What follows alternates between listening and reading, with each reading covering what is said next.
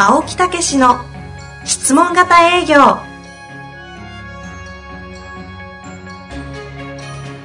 営業それは商売の原点。トヨタ大阪ガス生協などの営業マンも実践。2万人を超える営業支援を行った青木武が営業の真髄を語り尽くします。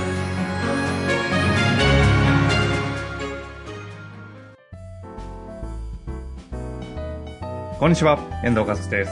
青木武の質問型営業。青木先生、よろしくお願いいたします。はい、よろしくお願いいたします。メリークリスマちょっと早くないですか？スえ？えちょっと早くないですか？もうメリークリスマスですかねあれ？もうメリークリスマスですよ、違うわ。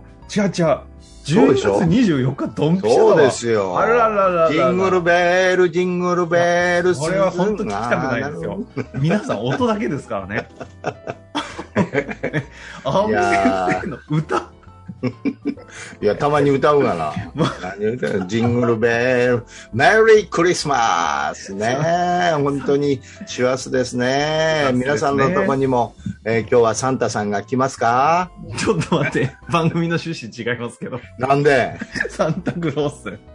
サンタさん、サンタさん来るかな？みたいなね、子供たちに夢をね。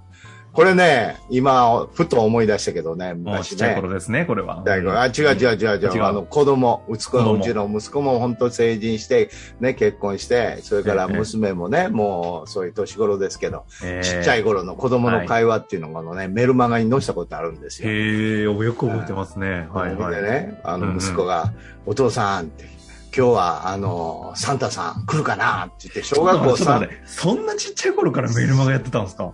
そうそうそうそう。マジで？小学校3年から20年ぐらい前です。すごっ。毎日ね、その頃書いてね。へえ。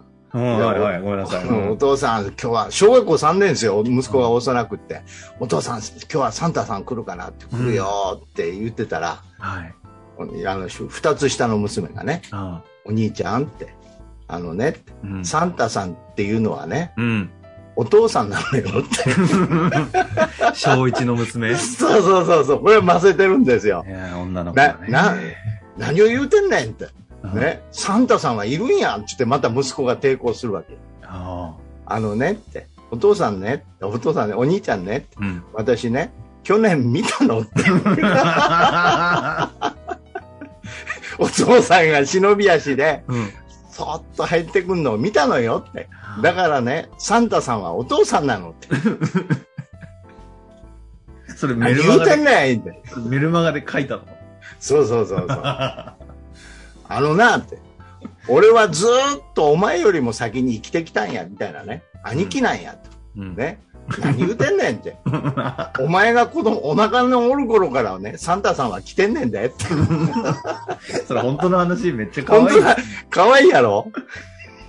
かわいいなこの会話を聞いて、親、父、青木武としてはどう入るなんとなく、うーんって。どう対応していいかわかんない。そうや、俺や、みたいに言えへんやんか。うーんって。だって、息子からパパへの目線来るじゃないですか。そうそうそういや、そう。どうなんこれって。知らん顔して。ぜひね、この番組、あの、子供の前では聞かないようにしていただきたいです。青木先生、恨まれますよ。ね、本当。もう笑い、笑いそうになりましたよ。お前が、何言うてんねん、お前、お腹の頃からね、いる頃から俺は知ってんねん。サンタさんいた、いるんだと。いやー、僕はそんな方もね、もう、ご結婚されて。ねえ、そんな頃が懐かしいですよ。本当にね。近々ね、息子さんにもぜひゲストね、出ていただきたい。いやいやいや、出えへん出えへん。まあ、ほんでもね、やっぱり子供の頃っていうのはね、本当に可愛いもんですから、うんぜひそういう時に思い出をいっぱい作っていただいてね。もう私なんかもうそれどころやなかったから。必死でね。必死でもうね、明日支払いやな、みたいなね。あ前回もね、ちょっとご紹介しましたけど、今後ええ。来年以降はね、定期的にやろうかなというふうに今企画段階ですけど、魂の公演をね、やっていきたいと思っている中で、あ支 払い大変やな、の話とかもちょっとあったりするんでね。大変まくりでございますからね。まあまあまあまあ。本当にね、はい修羅場を乗り越えてる青木先生ですからね。いえいえいえいえやいや、はいまあまあ、そんな話まあそういう。うね、クリスマスご家族でね、楽しんでいただきたいと思います。では、さようなら。ちょっと待ってください。サンタさん、サンタさん戻ってきてください。はい。ということでね、今日の、はいえー青木サンタに質問来ておりますので、はいぜひご回答いただきたいなと思いますが、ご紹介しますね。今日はですね、保険のセールス33歳の方からご質問いただいておりますので、ご紹介させてください。はい。えー年上の方との会話が弾みません。質問をしても反応が良くなく、あまり情報を引き出せません。年下の方は自分の経験があるので共感しやすいが、年上の方は共通項が少なく共感しきれていない気がします。うんどう改善したら良いでしょうかうーん。まあまあ、これはね、やっぱり、もう私なんか年上の人大好きでしたけどね。あすごい経験を聞けるっていう。だから考え方、だ確かに年下の子は自分が経験してきたことをね、やってきてるんで、やっぱり、あのそういうことで親身になってやるっていうか、自分も、もうこうね、経験したことやからよくわかるっていうことじゃないですか。ううん。ん。だから共感しやすいっていうことですよね。うん。ね、で年上の人は今度は逆さまに、うん、もちろんその商品入る前にちょっと相手のことを聞いたりするじゃないですか。うん、その時にやっぱりね、いろんな経験されてるんですよね。あうん、自分が経験した、まあ年下の子もそうですけど、自分が経験したことのないことを聞ける。そしてそれを自分があたかも体験したように聞ける、味わう。あ。うん。ということになると自分の人生って一つしかないじゃないですか。はいはいはい。だけど他の人たちの人生がこうどんどんこう自分の体験の中に入ってくるっていう私は感覚なんですよ。うん。だから器っていうのはあの大きな器っていうのはいろんな人の体験を受け入れられる。うん。それで自分ごとにしてあ同じような感覚を持てるっていうね。なるほどね。だからそういう意味ではもう本当に聞かせてもらえることのありがたさ。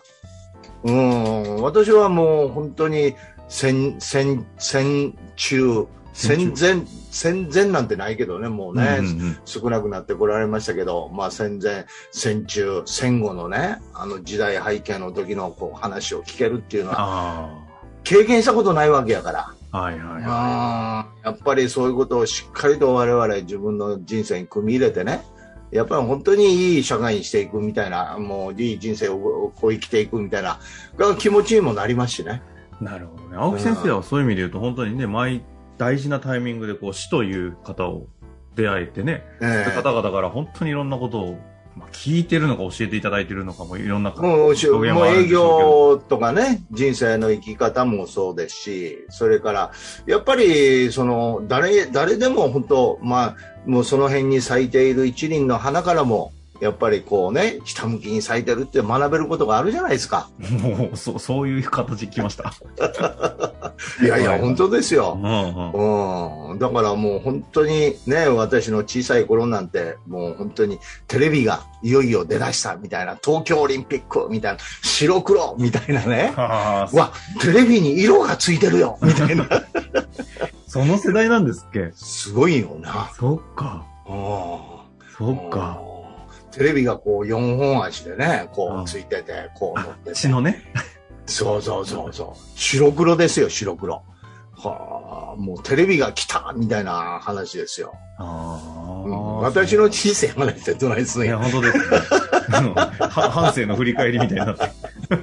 いやー、だから私はね、えー1955年ですから、うん、戦後10年後に生まれましたから、東京オリンピックは小学校ぐらいで、うん。えー万博があって、みたいなね。はいはいはいはい。そんな時代を本当にこうね、駆け抜けてきた高度成長期っていうことですけど、その前の、やっぱり親父やお袋ってね、戦前、戦中、戦後、すごい時代を生きてきたよね。はあ、そうですよね。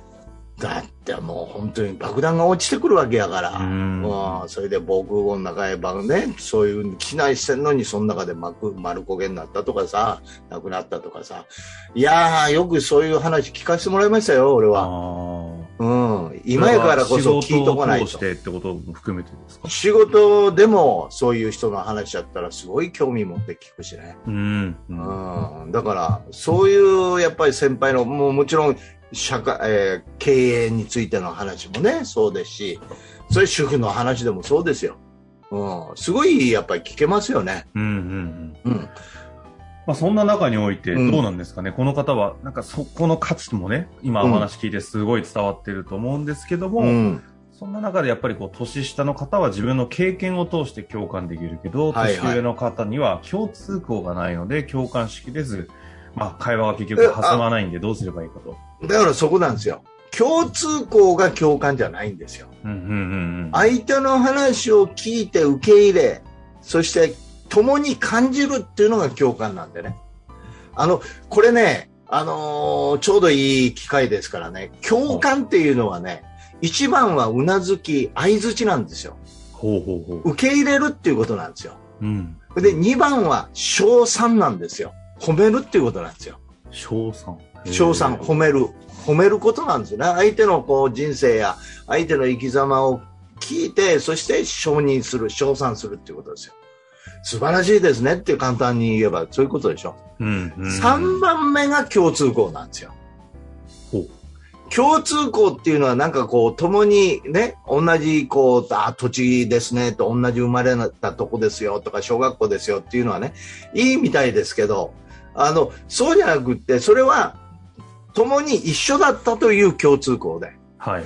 うん。そそれを、じゃなくって、もっと相手そのものの人生を認め、相手そのものを認めるっていうことでは、もう、もう共感、うなずく相づち、それから称賛っていうのが先なんですよ。うんうん。で、3番目が共通項なんですよ。その意味でのここにおける共通項ってどどう何の共通？うん、だから、その、人生、こう、あ、わかるわかるみたいなところですよ。ああ。うん。まあ、例えば私と青木先生なんて世代で言うと、あの、ね、年代差で言うと全然共通項なんかない、白黒なんて考えられないですし。いやいやいや、そこじゃなくて。あ じゃないですかだけど、若い頃に、ね、あの、恋愛をしたとか、ああ勉強でこんなことがあったとか、スポーツでこういうドキドキしたとかさ、うん。なんか、ああ、わかるわかるっていう。ああ、なるほど。まあ、仕事やってた上で青木先生の黒話聞いたら、いや、今実はとかいう共通項絶対、絶対ありますもんね。そうそうそうそうそうそうそう。うん。だから、あの、た、その、その、聞いたことのなかったことを味わわさせてもらえる。うーん。うん。というようなことなんですよ、今日。もう一つ質問なんですけど、賞賛って一歩間違うと、なんかこう、なんていうんですか。ちょっとこう、変に褒めちゃって、はいはいはい。なんかこう、ふわふわした褒め方されても、うん。いや、いやそそういうのいらないというか。なだから、うなずく、相づちうん、共感の後にしみじみ出てくるものが賞賛ですよ。あます賞賛ってそういうことですよね。なんか言葉だけ取ると、そうそうそうすげえ、すげえっすね、みたいな。こう、ちょっとちやほやしちゃう方向に取りがちですけど、そういうことではなくて、そうそうそうそう。どちらかというと、生き方、その人の、うん、このね、考え方に対する賞賛ですよ。ん。例えば時計がね、ロレックスしてたと。いや、素晴らしい時計ですねって。いや、それは物に対する褒めなんですよ。うん、素敵な時計ですねって。なぜその時計なんですかと。いや、実はこれは親父の形見で、ね、大事にしてたものを、これがまた今度預かったんだ、みたいなね。素晴らしいですねとかさ。ああ。実はそれ、それを、こういうのをはめられることが私にとってはね、一つの目標やったんですと。とか言ったら素晴らしいですねっていうことになりますけど、ね。なるほどな。その裏側にある背景に対して、そうなんですよ。なぜそれなんだっていうね。ええねいうことなんですよね。いや、確認してよかったです、ここは。なんで？いや、まさにロレックス見たらすげえかっこいいっすね、みたいな。さんって、一歩間違うとそのか意味あるじゃないですか。そうそうそうそう。おべっかなんですよね。おべっか、あ、そう、おべっかそうそうそうそう。ありがとうございます。うん。そうだ、そうだ。ではなくと。だからそうじゃなくて、やっぱり褒める、その承認する、ね、まあ、共感する、その人そのものの人生、生き方、そういうところをこう共有し合うといいっていうことですよね。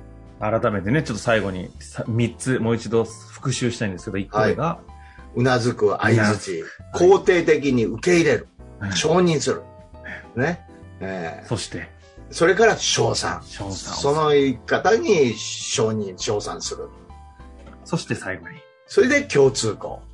ということですよね。ねいや、私もそういうことでね、まだまだ未熟ですけど、そういうようなこともあの実感したことありますと。はい、が共通項じゃないですか。なるほど。もう完璧じゃないですか、この回答は。そういうことですよ。だから共感ってなんか下手にこう、合わせようとしてなんか共通項が先来ちゃうのね。うん。そうじゃないですよ。どうにかしてね、出身しようかなとかいろんなね、こと探しに行ってる。なんか一緒のとこ見つけ そうあの、これはね、日本人がやっぱり村意識が強いから、ね、そういうところもあるんですけど、本来はその人そのものを認めるっていうことなんですよ。いうことですね、えー、ということで今日はねもうバッチコーン当たる回答いただきましたのでぜひ行かせていただきまして皆さんもご活用いただけたら嬉しく思います共感ということですね。ですね。はい。先生公式、えー、LINE 公式ですかね、はい、えー、週3回ぐらいでね、いろいろ配信されてますので、無料の方です、ありますので、はい、質問型営業検索の上、ぜひそちらの方も活かして、はい、テキストの音声で学習いただけたら嬉しい。いい内容ですからね。思っております。はい、ということで、青木先生、ありがとうございました。はい、ありがとうございました。